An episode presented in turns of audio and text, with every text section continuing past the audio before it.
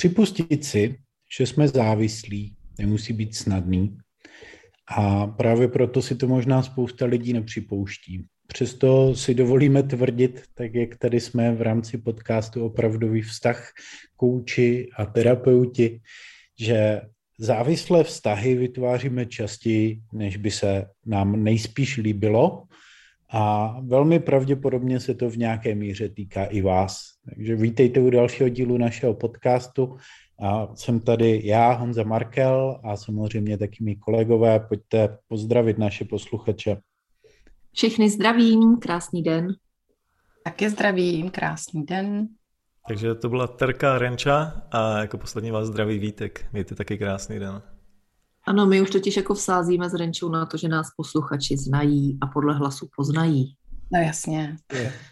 A ti z vás, kteří nás posloucháte poprvé, tak projekt Opravdový vztah je projekt zaměřený na dynamiku vztahů, na osobní rozvoj pomocí koučování a terapie. Držíme se hesla lepší ty, lepší vztahy, lepší život, protože přesně tahle posloupnost funguje. No a vy nejspíš posloucháte proto, protože tu pozornost dokážete obrátit i vůči sobě, což spousta lidí v závislých vztazích nedokáže. My si dneska představíme, jak závislí vztahy fungují a taky čtyři archetypy, které vlastně můžeme pozorovat všude okolo sebe. A vy pochopíte, jak tyhle archetypy společně vytváří závislost, jak se to spouští, jak se s tím dá pracovat. Takže buďte s námi, pojďte se na to naladit, protože rozhodně si myslím, že to má co nabídnout. A pojďte na mě navázat, kolegové drazí, a pojďte vlastně říct, jak se takový závislý vztah pozná. Jasně, Honzo. Já klidně navážu. A navážu už jenom tím, že bych rád obrousil hrany, jo, ať, protože ten náš podcast jde do hloubky jo, a my přinášíme to, co vidíme u svých klientů. A to, co vidíme, určitě není černobílé vidění, že někdo je v závislém vztahu, někdo není v závislém vztahu. Tak bych to tady úplně na začátek rád dal, že ta míra závislosti je něco, co se postupně mění ve chvíli, kdy se osamostatňuje moc svých rodičů a v zásadě je to celoživotní práce. Jo? Není to tak. Eh, vyřešil jsem si svou matku, vyřešil jsem si svého otce, tak teď jsem naprosto nezávislý nebo nezávislá a život je jedna velká vědomá jízda. jo, to je úplná blbost. Ve své podstatě tu závislost máme na mnoha úrovních. Jo? A v průběhu života, když se dostáváme do dalších životních fází, tak se nám teprve tyhle ty šuplíčky otvírají. Jo? Takže si představte, když vám je 20 a vylítnete do světa, tak jste naprosto nezávislí. Jo? Ale potom eh, ve 30 si pořídíte rodinu, máte partnera, máte dítě a otevře se 30 dalších šuplíčků. A v těch šuplíčkách je prostě další závislost a další závislosti, které jste si mysleli, že už v době těch 20 jste si dávno vyřešili, ale ono to tak prostě není. Takže teď jsem to jenom takhle vzal eh, trochu do hloubky a víc do reality. Jo? A pojďme teďka si ty věci základně pojmenovat, ať ti naši posluchači ví, o čem se bavíme. No já ještě, eh, než pojmenujeme právě ty čtyři typy, tak jsem si vzpomněla na otázku, kterou mi položil někdo v nějakém jako historickém rozhovoru a to bylo, Terko, věříš na ty eh, dvě půlky, eh, které se jako hledají, najdou se a utvoří ten celek? Já jsem si z toho právě udělala takovou jemnou legraci, že do jisté míry ano, protože každý se sebou neseme traumata, zranění a, a tím jsme právě neceliství a jsme do jisté míry ty půlky a hledáme tu druhou zraněnou půlku a pak máme pocit, že v tom závislém vztahu vlastně jsme kompletní. Ale ono to na první pohled um, může být lákavé, ale na ten druhý uh, se v tom mnohem hůře žije. A my vám teď ukážeme právě čtyři typy, uh, které se vzájemně přitahují a vzájemně na sebe reagují. Vlastně tím prvním archetypem uh, je oběť. Ono už to slovo samo o sobě uh, dost popisuje, o, o, co, o co jde tady u toho archetypu. Ale většinou právě um, člověk v módu oběti vysílá vlastně na všech frekvencích, že potřebuje pomoct. A uh, je to takové to, že všechno se spiklo proti mně, všechno se děje jenom mně, já nad tím nemám vlastně žádnou moc, nemůžu ty věci ovlivnit. ani vlastně nechci ovlivnit podvědomě a on tak jako ta oběť volá o pomoc, ale vlastně nechce změnu té situace. Často slýcháme mm, takové ty věci, jako mám to těžké, proč se to děje zase mně, já se snažím, ale ono to nejde, jo, potřebuju poradit, co a jak. Tak eh, takhle můžeme nějakým způsobem poznat oběť. Chybí tam úplná absence vlastně odpovědnosti svého života. Jak ho uchopit, jak ho vést. Jo. A já to rád doplním, Reni, mě zaujalo a myslím si, že to je velmi dobré zdůraznit, právě to, že oběť na první pohled vypadá, že vlastně chce řešit svoji situaci, ale ve skutečnosti nechce změnu té situace, ve které se nachází. A to je velmi důležitý. Jo, možná znáte někoho takového ve svém okolí, možná jste měli takového partnera, možná jste někdy ten partner byli vy, i to je v pohodě, ale člověk, který vlastně říká, jak je to hrozné, že se mu děje nějaké příkoří, ale jako by s tím nic nedělal. Nebo hmm. nechtěl dělat. A nebo často věří, že s tím nemůže nic dělat. Takže vlastně to, odkud ta oběť vychází, je bezmoc. Já vlastně nemám možnost s tím něco dělat. Co je na oběti takové jako nejvíc um, citelné nebo viditelné, uh, jsou ty emoce, Eh, spojené právě jako eh, s těmi křivdami, jako které, které se eh, obětem dějí. Jo. Já s tím nemůžu nic dělat, ostatní mi ubližují, oni to rozhodují za mě a tak dále a o oběti je opravdu hodně slyšet, protože těch emocí, které dávají najevo, je velká škála. Mm-hmm. Mě to připomíná právě takový ten obraz, jak to znáte, když je mělký bazén, s takovou tou kalnou vodou a někdo se tam topí, že jo, akorát on sedí na dně, jen máchá těma rukama a chce vytáhnout, že jo. Ano a to, na co se těší, je ten francouzák při tom umělém dýchání, jo. Takže když ho vytáhneš, tak ten další den se tam topí zase, že jo, a zase chce zachránit a zase chce, aby mu někdo věnoval pozornost, energii a, a nějakou emoční energii vlastně, jo, z toho ta oběť žije, jo, protože neumí si ji vytvořit sama, protože nebere tu zodpovědnost za svůj život, jo, nemá nad ní kontrolu, tak si ji potřebuje brát do toho okolí jo, a bere si nejčastěji od těch dalších třech typů, kteří se kolem ní tak nádherně točí a někdy si s ní mají prohodí role. No jo. Takže tam takový konstantní drama, no ale tedy ty si chtěla navázat, tak povídej. No jo, chtěla že konstantní drama, oběť křičí, že jo, a žádá si tu pozornost a já už běžím a hádejte, v jaké roli běžím, že? já, co by záchranář s tím uh, záchranným kruhem běžím, vidím oběť. Já uh, jsem si představil Pamelu Anderson, protože jsem vyrůstal v době, kdy pobřežní hlídka prostě jako tohle stotožňovala.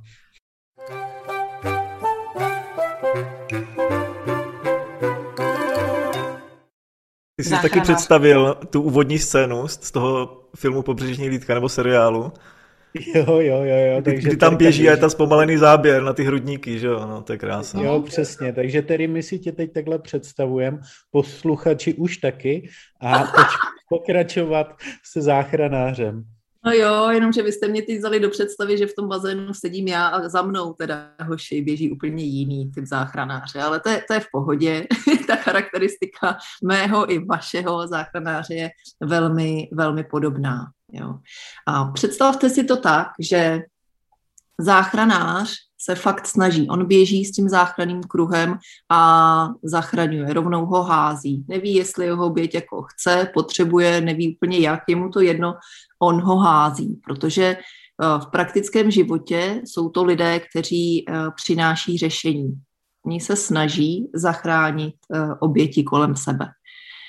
A Můžete si všimnout toho, že často to jsou lidé, kteří u toho nerespektují svoje hranice, jdou za svoji eh, hranici, jdou za svůj zdroj energie, dělají to na svůj úkor, ale je to jejich životní hodnotou. Prostě zachraňují, pomáhají a vyhledávají lidi a situace, kde pomáhat můžou, protože to je pro ně to důležité. Oni si dokonce myslí, že by to tak ale měli dělat všichni, protože hodnota té pomoci je pro ně stěžejní. A díky té pomoci, a to je nesmírně důležité říct, se cítí důležitý on. Pomoc ostatním se prostě rovná moje hodnota. Do jisté míry to ale ve vztahu může být, že eh, má představu, jak by ty situace nebo věci partnerství měly být. Přebírá tu kontrolu, dokonce na ní lpí.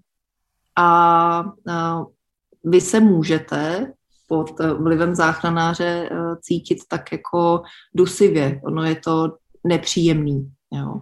A všimněte si třeba ve vztazích, um, jde o lidi, kteří přemíru, přemírně pečují, snaží se.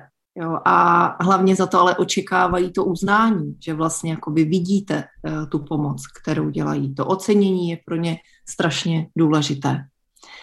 Pojďte mě doplnit, kolegové, co uh, vy byste doplnili k roli záchranáře.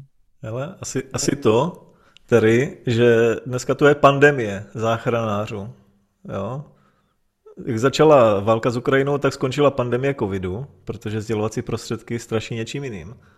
A to, co vnímám z role záchranáře, je, že to je celosvětová pandemie. Jo? Minimálně na té naší státní úrovni je to velmi dobře vidět. Jo? A když se podíváš, co je zatím, tak má to jedno takové logické vyústění. Jo?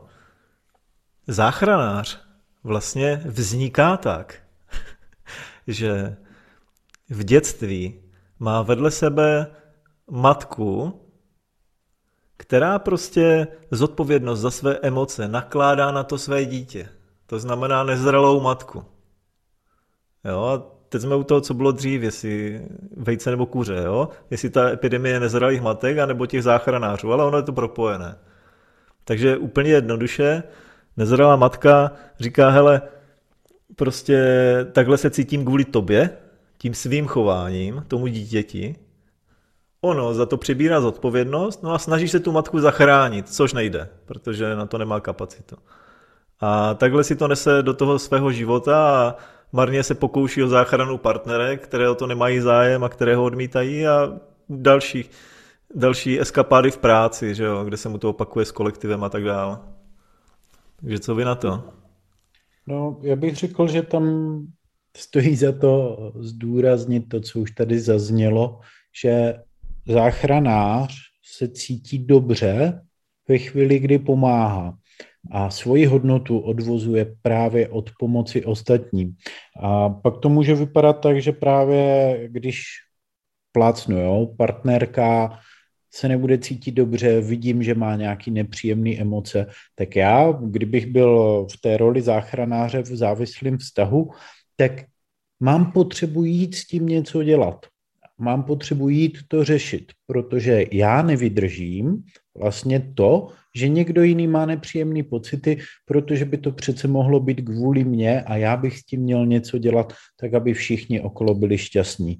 A to je právě jeden ze závislých vztahů, kdy rozhodně nedáváme sebe na zdraví první místo, ale snažíme se prostě zachránit eh, všechny ostatní. A Honzi, já tě doplním, jenom si představte, jak jako těžký biznis to je, protože eh, přicházíme každý den do kontaktu Eh, s druhými lidmi, s jejich emocemi, s jejich nespokojeností. A opravdu jsme v takovém tom módu, eh, jdu jim pomoct, jdu jim dát radu, jdu říct, jak by to měli dělat, jdu to řešit, hlavně vlastně, aby byli spokojení. Jo? Ty negativní emoce prostě záchranáři nedělají dobře.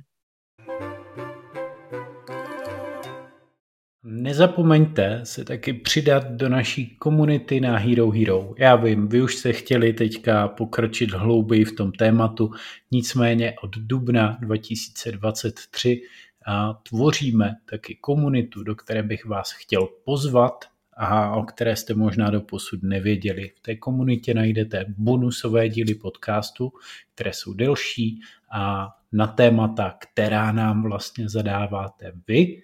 Můžete komentovat, my odpovídáme, do toho je tam navíc online poradna, sleva na produkty a zkrátka spousta věcí. Takže pokud chcete od nás, od opravdového vztahu a potažmo vlastně od sebe ještě trochu víc, mrkněte na herohero.co lomeno opravdový vztah. Odkaz konec konců najdete i v popisu tohoto podcastu, tak díky, že jste zvládli tohle vyrušení a pojďme dál. Jo, jo. A já si myslím, že se můžeme teďka od záchranáře posunout k dalšímu archetypu. A ono to pak hezky zapadne všechno dohromady. Takže ten další, kterýho vám chceme představit, je agresor. Je to archetyp agresora, někdy se mu říká taky predátor. A to si představte jako člověka, a možná zase někoho takového znáte, napadne vás konkrétní člověk, který přichází z pozice nezranitelnosti, z pozice moci. A tak vlastně může působit, že je vlastně velmi silný a právě často vytváří i dojem určité nezávislosti. Ale potíž je v tom, že on vlastně neumí ukázat zranitelnost, neumí připustit slabost. To je pro něho vlastně velmi nebezpečný emočně něco takového udělat. A tak pokaždé, když by se ukázalo, že je slabý nebo on by se cítil ponížený, tak vlastně jde a poníží někoho dalšího. Jenom proto, aby vlastně odvedl pozornost zase od těch svých pocitů. Jo? Takže můžete tam pozorovat pohrdání, nadřazenost, tvrdost. Dost často se vlastně říká o tady těch lidech, že to jsou, když se setkáváme s klientkami, který třeba právě mají tendenci být v modu oběti, tak říkají buď to, že mají partnera, který se snaží zachraňovat a je to záchranář, nebo partnera, který je manipulátor. On na mě byl strašně zlej. On prostě uh, přistupoval furt ke všemu jenom ze síly, uh, z pozice dominance a vlastně byl takový tvrdý, manipuloval mě. No, tak dost možná byl v roli agresora, ale právě i agresor vytváří s tím člověkem v roli oběti velmi zajímavý závislý vztahy. Pojďte mě zase doplnit, kolegové. Ano, ale ono to s tou obětí funguje úplně skvěle, jo? protože představ si, že jsi agresor. A co je lepšího, než si vedle sebe najít tu oběť, u které tě provokuje to, že si neumí poradit, to, že má problémy. A vlastně ty se díky tomu cítíš líp, jo, protože můžeš jí to dát sežrat. Jo, můžeš na ní zautočit a vlastně můžeš jí dát sežrat to, že je totálně neschopná blbá. Jo, a díky tomu samozřejmě ty jsi schopný a chytrý. jo, tohle je ta krásná rovnováha mezi agresorem a obětí, jo, která funguje na začátku velmi často na takovou tu živočišnost. Jo, že ta slečna uvidí toho chlapíka na báru, který je nejhlučnější, nejsebevědomější. Jo? Opak je pravdou. Jo? On je, ono je to malý dítě, ubrčený, ukřičený, jo? který vlastně si udělalo takové hradby jo? a díky tomu ukazuje to, jak je nezranitelné. No ale ona se vlastně na to chytne a pak si to doma takhle, takhle rozdávají, jo? že ta oběť miluje vlastně to být zatlačená, jo? Být, být dole, protože tím ten agresor převezme tu zodpovědnost za to, co se děje. Že? No a ten agresor si zase užívá to, že je takhle prostě morálně na výši. Jo? Co vy ostatní? Já ti Vítě doplním, ehm, co už je vám možná jasné, co eh, právě agresorovi chybí, a to jsou pojmy jako soucit, ohleduplnost, lidskost a do jisté míry mu v životě chybí uvolnění, lehkost a hravost. Tedy navážu, mě se tady vlastně v souvislosti s tím vybavil uh, jeden můj klient, který to přesně takhle doma má. A když o sobě začal vlastně víc jako přemýšlet a, a řekněme, babrat se trošku v sobě, vlastně zjistil, že to je pro ně ve finále hrozně jako vyčerpávající právě tahle ta role. Jo, pozici s tou obětí. No jasný. Ale mi se taky vybavil jeden podcast, jo, kde to tam dokonce bylo a to bylo strašně vtipné. Byl to militantně feministický podcast, takže jsem si ho pro legraci pustil a opravdu jsem se bavil.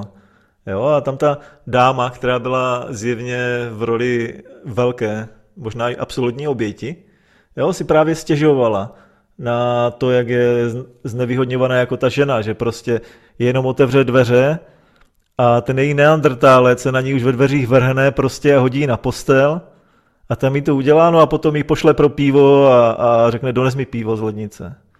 Jo, a tak, tak se jako tam stěžovala, brečela, jak to je hrozný, jo, že s ním nemůže vydržet, no ale ona s ním je.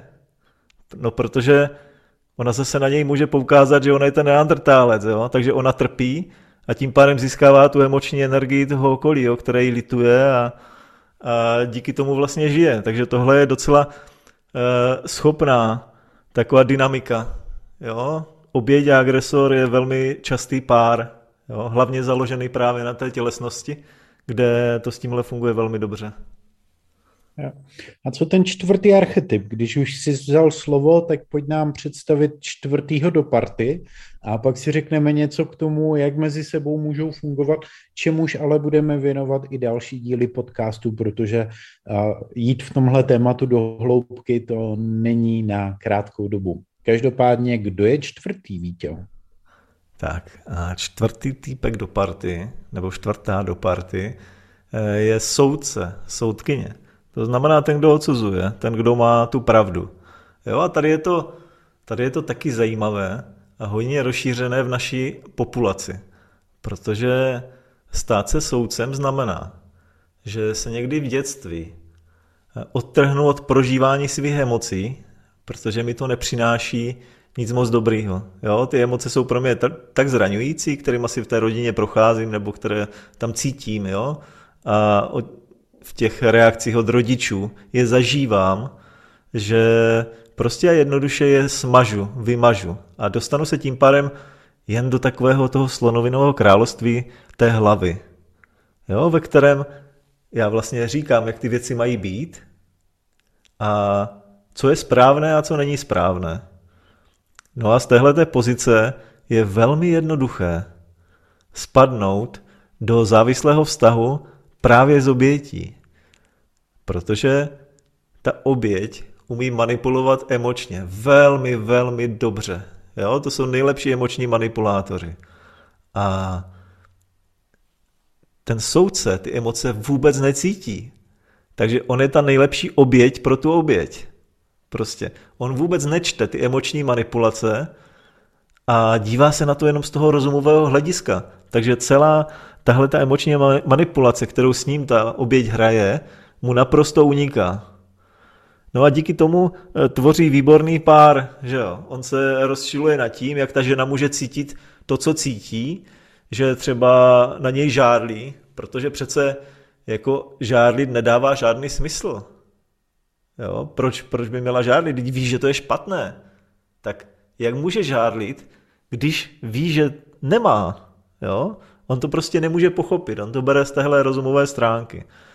No a tím se vlastně zamotává do těchto závislých vztahů, protože je taková lovná zvěř pro všechny emoční manipulátoři, kteří toho soudce mají poměrně rádi. Jo? Protože ti, ti soudci bývají velmi často úspěšní i v biznisu, v práci prostě, jo? oni jsou hodně racionální, umí přemýšlet, eh, v zásadě umí, umí zvažovat rizika, vyhodnocovat věci, takže vedle nich to soužití nemusí být zase až tak špatné. Jo? A jsou právě naopak velmi lákaví, že emočně vlastně pro tu oběť nejsou žádný soupeř. Co vy ostatní? Zažili jste takové klienty? Jo, jo, eh, vybavil se mi klient, eh, se kterým ale teda nebylo úplně jako snadné žít a projevovalo se to tak, že on měl představu a věřil tomu, že je prostě víc než ty ostatní. Jo, je, on je ten důležitý, on má tu moc, on ví, jak je to správně, jak by to ostatní měli dělat. A, a hlavně fakt věřil tomu, že všichni kolem, opravdu jako svět, jo, by se měl chovat podle těch jeho nároků, podle té jeho správnosti. On přece ví nejlíp, jak by se, jak by se to mělo dělat, jak by to celé mělo být. A když se to tak neděje, a tady to jako přichází, tady je ta peprnost, tak uh, přichází křivdy a ten člověk trpí a dává to najevo. Aha, no to je super.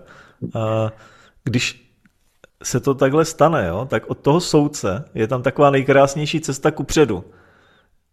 Protože když soudce potká oběť, jo, tak je to někdo, komu vůbec ty emoce nic neříkají, kterému chybí vlastně tahle stránka, vůbec to nevnímá, neregistruje u sebe.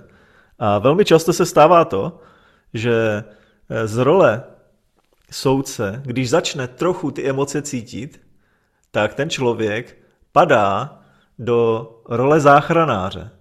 Protože velmi často ty emoce odřízl proto, že ta matka byla tak nezralá, že vlastně nedával to, co na něj kladla. Jo? A proto se od těch emocí úplně odřízl. Takže když ním trochu najde cestu, tak vlastně přeskakuje do role záchranáře a snaží se tu oběť vedle sebe zachránit. No ale ona pořád sedí a čeká, že jo. Ta oběť, oběť velmi často kotví v roli oběti.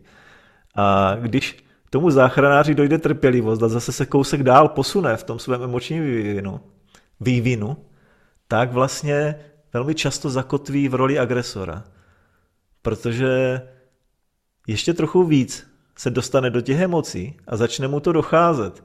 Jo? Tak já ti tady tohle dělám, já tě tady takhle zachraňuju, já takhle všechno pro tebe udělám. A ty si toho vůbec nevážíš. Jo, a pak tam najednou už to přeskakuje do toho agresora a začíná jet tuhle linku. Takže v zásadě z těchto tří je ten agresor většinou takové paradoxně poslední vývojové stádium, než se z toho člověka stává vědomý člověk, protože tam je ta šance přijmout ten stín vlastně největší. No, co vy ostatní? No mě zajímá, jestli eh, tady je nějaký jako happy end. No Taky jasně. na tím. Aspoň jeden happy end, jo, jak na fixa. A každopádně ty jsi tady Vítě popsal vlastně věc, která si myslím, že je důležitá a to, že my nejsme natrvalo v jedné roli, jo, a mnohem spíš se v těch rolích přepínáme, posouváme a velmi správně si to pojmenoval jako emoční vývoj nebo vývin.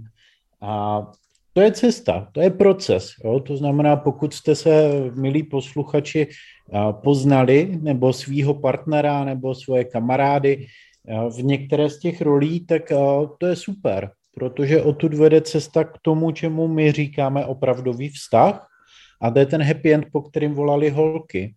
A za nás opravdový vztah je ten, kdy tam té závislosti je co nejméně. To znamená, že i když se někdy dostaneme do té role, ať je to oběť nebo uh, soudce, agresor, záchranář, tak si to dovedeme uvědomit, uvědomit si to rychle a z té role vystoupit do nadhledu.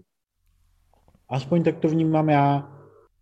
Mm, já bych tady uvedla asi příklad, mám jednu klientku, s kterou vždycky, když se vidím, tak ta přesně už, uh, já jsem jí to tam jednou oslovila, pozici emboroli oběti a ona od té doby vždycky, když se vidím, říká, už jsem to tam zase cítila, ale změna, už to dokážu vnímat z nadhledu. A vždycky se řeknu, zastav to, nepokračuj v tom, jde to jinak. Takže... Jo, jo, jo, takové to je, já jsem si všimla a konečně si to připouštím, že to nikoho jiného nezajímá, že, jo, že uh, sedím v tom bazénku a křičím, tak uh, já teda vstanu a, a začnu s tím něco postupně dělat. Tedy víš, kde je ten moment, kdy ta oběť musí vystoupit z role oběti. Je to takový terapeutický vtip, tak oni většinou nebývají moc vtipné, ale jako já ho sem dám přesto. No. Pojď, do, pojď do toho. No, kdy tomu terapeutovi začne být uprdele, že je ta oběť a že trpí, že jo? To je jasný. Že už ani on. Hmm, už ani, že, už ani on na to nereaguje. No, přesně. Jo, jo, jo. A to je ale vlastně něco, co já jsem párkrát oslovil vlastně v kontextu právě toho, kdy jsem pozoroval mod oběti u klienta, tak uh, jsem to oslovila někdy i jako provokativně, jo? že prostě říkám, hele, a víš, že tohle drama dost možná zajímá jenom mě, co by tvýho kouče, potažmo terapeuta.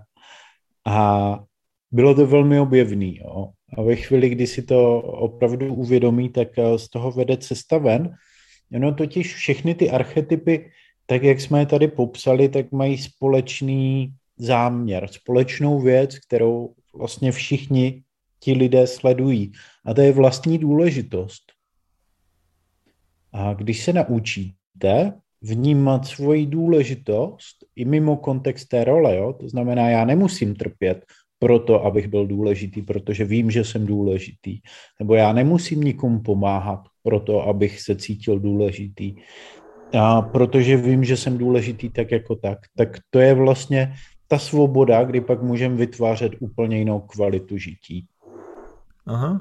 Honzo, ty si tady dal tu důležitost já bych tam doplnil eh, důležitost pro sebe, jo? protože ono to tam zaznělo tak, jako takový jasný předpoklad, ale ono to vlastně nemuselo být zřejmé pro všechny posluchače. Jo? Ta důležitost je ta důležitost pro nás, to znamená ten náš vztah k sobě, kdy vnímáme tu svou hodnotu. Jo? Protože ve chvíli, kdy to tak je, tak už potřebujeme proto být aspoň trochu samostatní a přijmout tu zodpovědnost za to, co tvoříme. A to je vlastně ten základ, jak se z té role obětí, záchranáře, soudce, agresora prostě a jednoduše vymotat. Jo, vyléčit si to své zranění, které neseme z dětství a zároveň vlastně přijmout tu zodpovědnost za to, co si vytváříme v tom svém životě.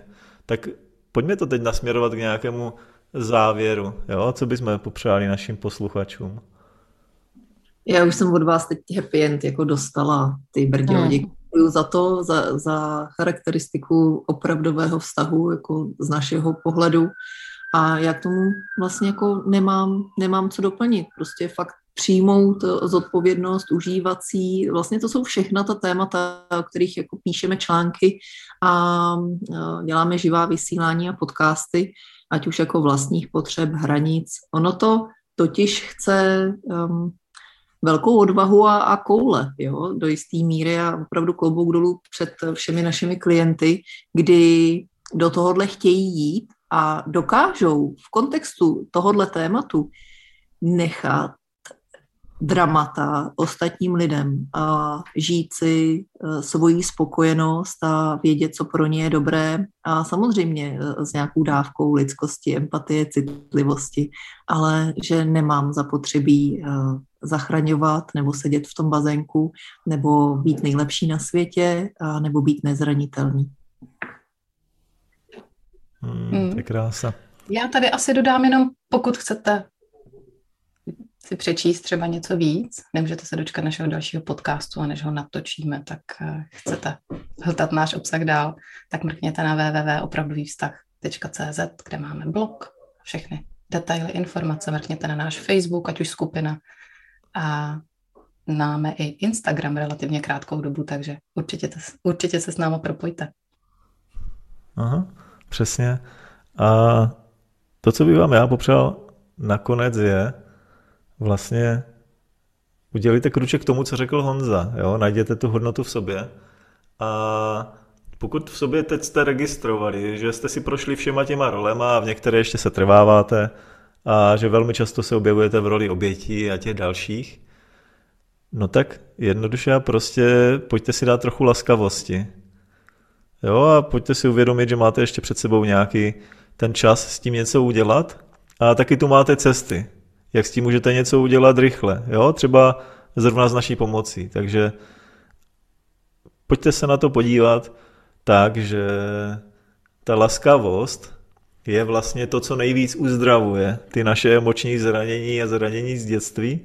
A je to vlastně takový předpoklad pro to, aby jsme se tou vlastní silou, vlastním úsilím z těchto stavů prostě dostali. Tak co řekneš ty, Honzo? No já řeknu, že ta cesta vlastně nemusí být dlouhá, jo. A zkušenosti jsou takové, že my s našimi klienty děláme ten posun během čtvrt roku až půl roku maximálně, což je hodně rychlý na to, že strávíte třeba 30 let a v tom, že opakujete pořád tyhle ty vzorce. Takže pokud cítíte, že je to cesta pro vás, pojďte nám napsat, právě na www.opravdovývztah.cz a najdete i možnost zažádat si o konzultaci. A my se budeme těšit zase příště. No a já si teď budu asi pustit pobřežní hlídku. Mě prostě ta terka navnadila. Jsi jako na myče. ne, večer si můžeš pustit něco úplně jiného, ale... Mějte se krásně. Mějte se nádherně.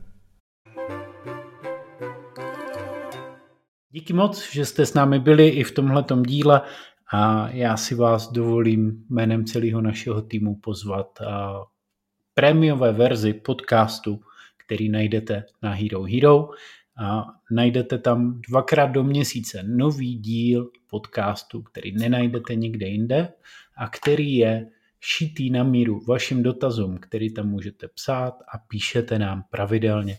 Já jsem moc rád, že se ta komunita rozrůstá, že máte chuť vlastně chtít pro sebe víc a zároveň nás tím podpořit, abychom naši práci mohli dělat ještě lépe. Takže pokud opravdu ještě nejste v naší komunitě, přijďte, protože společně s váma tvoříme opravdový vztah ještě lepší. Mrkněte do popisu podcastu a najdete odkaz na Hero Hero. Je to herohero.co lomeno opravdový vztah. Díky moc, buďte boží a čau.